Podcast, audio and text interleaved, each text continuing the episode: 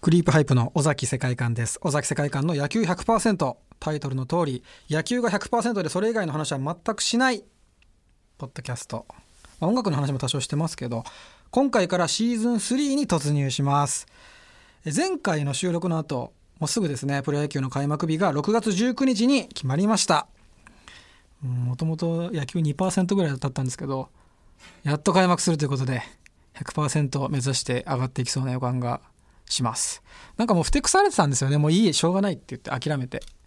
腹をくくりましたよとかって、あの、調子に乗って言ってたけど、本当はふてくされてたんですよ。もう見れないんでしょ、どうせって思ってたんですけど、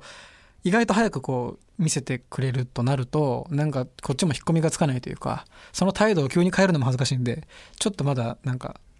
なんどうしていいか分かんない感じなんですよね。うん、なんかバンドとかでも合わせてて「いやそれ間違ってるよ」ってメンバーに言ったりする時あるんですよちょっとイライラしてねよくないんですけどねこういうのも。でその時に話進めていったら自分のミスだったって気づく時とか結構あってそういう時になんかこう素直に謝るわけでもなくどうしていいのかなっていう気持ちになることが多くて今それをあのプロ野球で感じてますね見れるっていうのが本当幸せで明日からちょうど今これ6月1日に収録してるんですけど明日6月2日から練習試合が始まるということで若干こう戸惑いながら楽しむんだろうなと思っています、えーということでアシスタントはこの方ですえー、日本放送の煙山光則です、よろしくお願いします。熊山さんもあの散髪をされてはい。爽やかないい感じですついねにもう月が変わりましたんで、行こうと。 はい行ったらですね、はいまあ、やっぱり会社に行く人が増えてるんで、はいめちゃめちゃ混んで、ああ混んでたんですか 混んでましたねでもいい失敗しいまいしたいい感じだと思いますありがとうございます。はいさあ、そんなわけでですね、このシリーズでは、今回はですね、プロ野球の審判にはいいろいろ聞いてみたい。うというんことで、審判にフォーカスしてお送りしていこうというこ楽しとみで、ですついこう見てるとはいやっぱうん審判の方に対してこう判定によって気持ちをこう勝手に乗っけちゃうじゃないですかはい。なんかねこういい判定でよしよくやったってことはまずなないのになんか悪い時だけ文句言ってしまってるなと思うんですよねやっぱりファン目線で言うと、はいまあ、スワローズにとっていい判定であればいいけれど、悪い方だと結構こう、はい、いいいいことはい良かった時に感謝もしてないなって思いました、その良くて当たり前で悪い時だけなんかこうなんだよって思ってしまってたのではい今日はその審判の方のはいいろんな話を聞けるの楽しみですね。はい。ということで、元プロ野球審判員で、現在はインターネットスポーツメディア、スポーツブルで編成を担当し、漫画プロジェクト、コミックブル、えー、尾崎さんもね、その、先ほど漫画を、はい、あのあのちょっとこ酒井されんでにすっていただいて先に酒井さんって言っちゃった。はい、どうぞどうぞ。はい。酒井、えー、良太郎さんに今日はお越しいただいておりますが、こういろんな漫画がね、はい、あ出のてるということでいろんウェブ漫な画ですかコミックブルー、はい今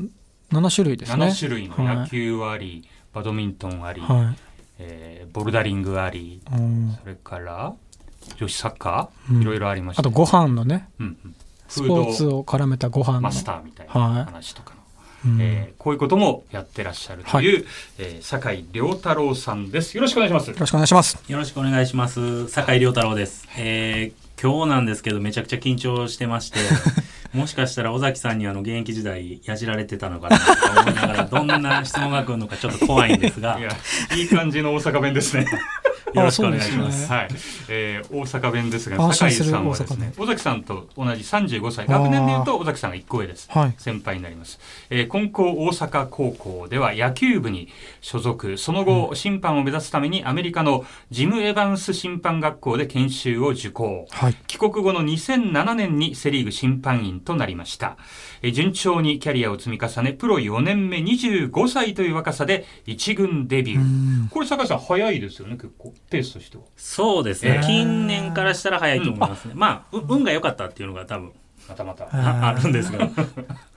いやなかなかね一軍に上がれないままって方もいらっしゃいますから、あね、そうですか。もそうですうその審判生活を二軍のまま終える方もいらっしゃそるんうですか。そうですね。はあい、ー中には。結構厳しい世界なんですへねえ。えー2017年にはオールスターゲームにも出あーす場その翌年2018年シーズン限りで退職されまして、えー現在はスポーツインターネットメディアスポーツブルを運営する株式会社運動通信社の編成部に勤められているこのスポーツブルーはすすごくお世話になっていてよ、くご覧になってるはい、あの、はい去年特にあの甲子園高校野球でずっと見ていました。ネット甲子園もスポーツブルーで放送されてたので見逃した分見れたし、まさかそのスポーツブルにもつながってくるとは思わなくて嬉しいです。いやこちら もむちゃくちゃ嬉しいです、ね、幅広く今いろいろなことをはいされているという酒井さんにも尾崎さんからどんどいん。や気になる、はいまず気になるのがその酒井さんは11年ですか審判生活は。あえっ、と12年ですね、 12年か、はい12年っていうのは長いんですか短いんです か中途半端なんじゃないですかねあーもっと短く そうですね辞める方もおられますし、はいえっとまあ、長い方でしたら30年うーん特に決まってるわけじゃないんですよねここまで勤めたら引退するとかそういうのはないですよね。あ、まあ、一応定年っていうのがはいあるんですが、はその延長などもありますのいで、はい、ここっていうビシッという決まりあは特にないですね。ないんですね。一応の定年って何歳一応、えっと、現在56歳ですかね。あー56はい。あもう俺ダメだ でそれよりも越してもいってもいいよって人もいるってことですそうですね。あの、まだまだ実力といいますか、はいあの、動ける方は、うん57歳、58歳と、へか、え。えーそれ誰が決めるんですか審判部長はい。の方と、えっと、まあ、NPB の方でうん話し合い決められるって感じですね。えそもそも酒井さんが審判になろうと思ったのはいつだったんですか。審判になろうと思ったのは、はいえっと、まあ、厳密に言えば僕、アメリカ行ったんですけど、はい。その時ですね、実際行こうと思った時は、審判になろうとは全く思ってなくうて、高校3年生の時、まあ、アメリカに行こうとはいいう決断というか、まあ、決めたんですけど、まあ、興味本位ですね。ほうんん本当にアメリカに行ったのはもう、ちょっと遊びたい半へ分、いろんな世界を見たいなっていうこともあり、アメリカに審判学校があるっていう話を聞いたので、まあ、行ってみようと。え。へえそこで行ってみて、だんだんこう目指していったってことですか。そうですね、行った時に、えっと、まあ、当時のセ・リーグなんですけど、現在まだ審判をやられてる牧田さんっていう方と、ああ,、ーはいはいともう一人、えっと、もうその方は辞められたんですが、は萩原さんっていう方がおられまして、その二人にすごいお世話になって、うーんあそこの学校にいたんですか。そのあ、そうです、えっと、その学校自体は世界から集まってくるんですが、当時そのセ・リーグから派遣されて、あーはい。そのおえー二人が勉強に来られてあてその、事務エバンス審判学審校判です学校に。はいへー。でそこでまあいろいろお世話になりであと一人すごいもっとお世話になった方はがいいまして、今の、えっと、NPB 審判部の指導員をされているうん平林さんという方がおられるんですが、はいその方は、えっと、そこの講師としておられてうーん僕全く英語できなかったんですけど、は一から全て教えてもらいましたねへーアメリカには何年いたんですか。いやもう期間としては1ヶ月半とかぐらいですかねそれでそこに行ったら資格をもらえるということなんですか。あそうです、えっと、そのカリキュラムがありまして、はいはいそれを卒業すれば、まあ、資格といいますか、はい普通に卒業へえ。という形ですね。卒業したら NPB になんか面接に行ったりするんですかいえいえ、えっと、ただ単に、本当なんていうんですかね、勉強しに行くってだけであーす。特に何の資格もないので、審判っていうのは。あ、えーそうなんですか、はい。へえ今、日本ではアマチュアではなんか資格はあるんですけど、はいはいプロ野球審判になるための資格っていうのは特になく、あそうなんですね多分野球選手と一緒です。野球選手も別に何かの資格があるから、そうですね球団に入れるわけではないので。でもそこから酒井さんが NPB になんかこう審判になりたいですっていうアクションがあったんですよねあそうですね、えっと、その時にその、まあ、牧田さんはがセ・リーグのはい方に声をかけていただき、そこからまあ縁があって、あまあ、1年間テストを受けたんですけど、はで、えっと、まあ、合格をいただき、そこから審判に。い1年もテストがあるんですか当時はそうですね、僕の時は1年間、 1年間も結構大変ですよねはい、月1回、あの、ヤクルトの2軍の戸田球場あ戸に田はいはいはい行き、まあ、試合を見て、先輩方と、まあ、話をし、はい、そういうのを月1回、1年間ずっと続けじゃてあ、実際その審判として携わるわけではないってことですかはないですあ。ーあくまで見て勉強してっていう感じですね。へーその時何歳ですか酒井さんえっ、と、 10代ですか19、20歳ですね。あー19、20歳ですね。えーそこから2軍の試合で実際に審判としてやったのは何歳の時ですか、入ってからなんで、その21歳になる年ですね。から、もあーうすぐに2軍に、初めての試合覚えてますか初めての試合は覚えてます。どこ対どこだったんですか鳴尾浜で、ああ阪愛ってちょっと覚えてないんですけど、はい僕とんでもないミスをし神て、えー、何ですか、はい空振りをしていなかったのに、はい空振りと判定をして、はいはいもう本当、大揉めしたんですよね、ああその選手とですか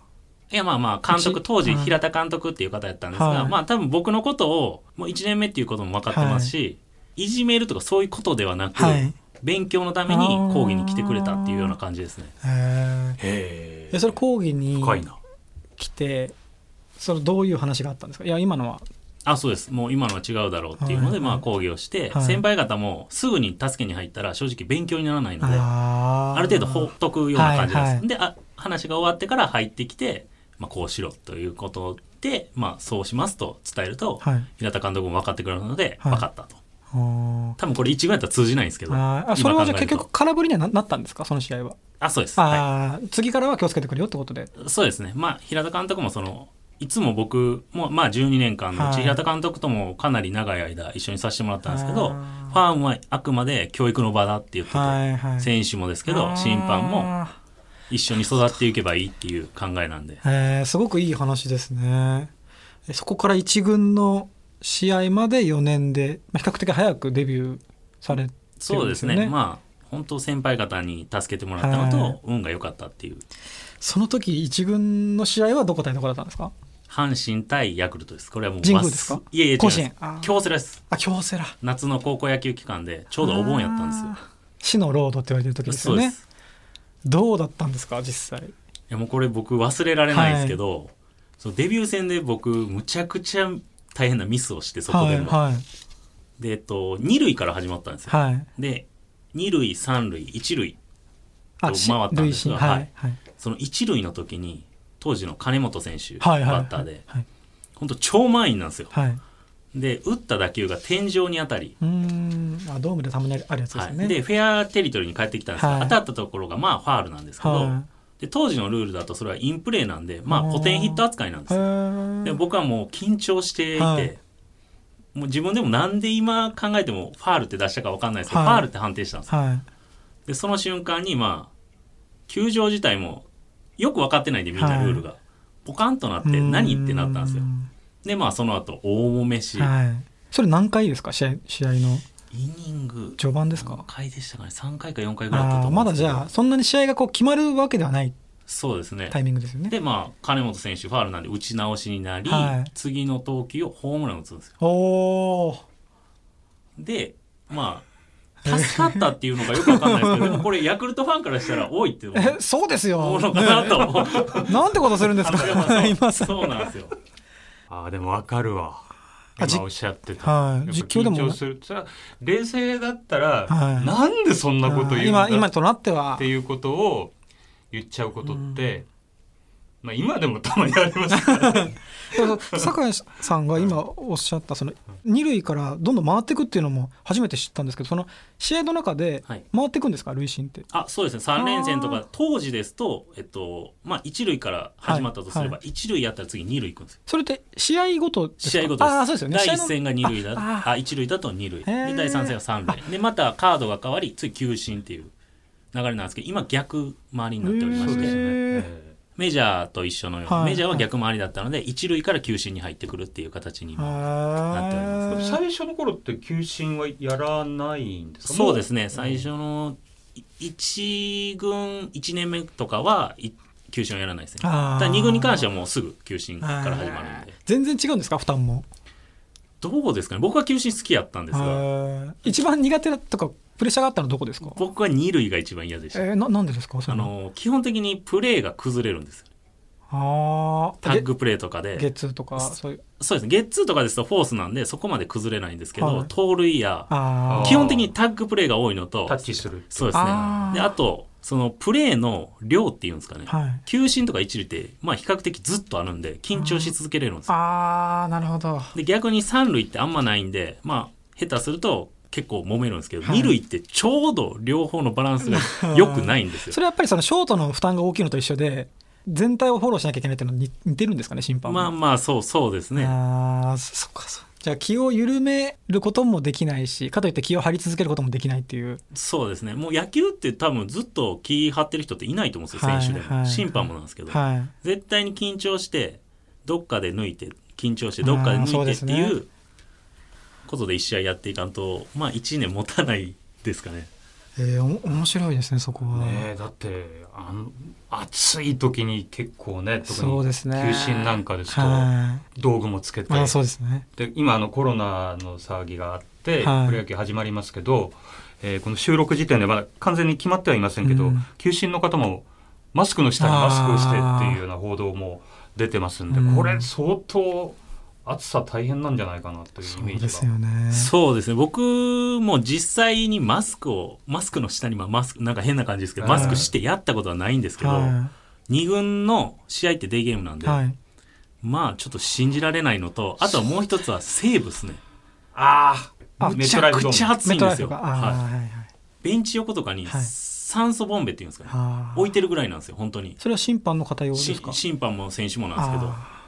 本当に息ができないぐらいなんていうんですかね蒸ーし暑いというか、へーじゃあもう普通に生活してる方がなかなか体験しないような暑さってことですよね。そうですねもうずっとサウナの中でやってるっていうのが一番近いですかねまあでもやっぱり大変ですよね。大変だよ、でも。去年でしたっけメットライフであの打球型で倒れた方いましたよね2年前ですね二多年前分多分敷田さんのことですかね敷田さんはい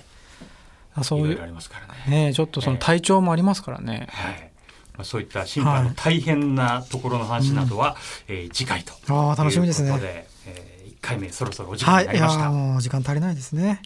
えーでは次回も元審判の酒井亮太郎さんにお話を伺います。よろしくお願いします。よろしくおお願願いいししまますす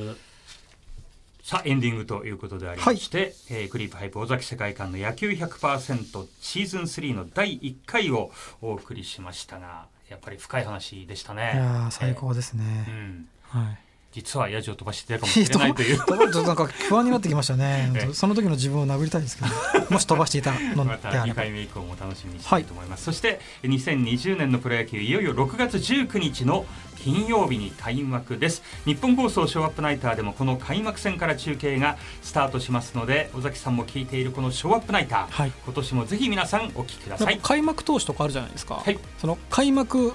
アナウンサーっていうのは意識するんですか。ある程度するかもしれな今いで年すはね、誰が開幕する？松本秀夫アナウンサーと江本武則さんあーもうこれずっと毎年のよあうに、そっかそっか。ええまあ、菅野が巨人で投げるようなもんですね、石川投手みたいなもんですね。そうですねあ失礼し ました例が悪かったですねなんで菅菅野投手に行ったのか。でも巨人戦になると思いますああ、そっか。はい、えーということでえー、クリーパイプ、尾崎世界観と。日本放送煙山光則でした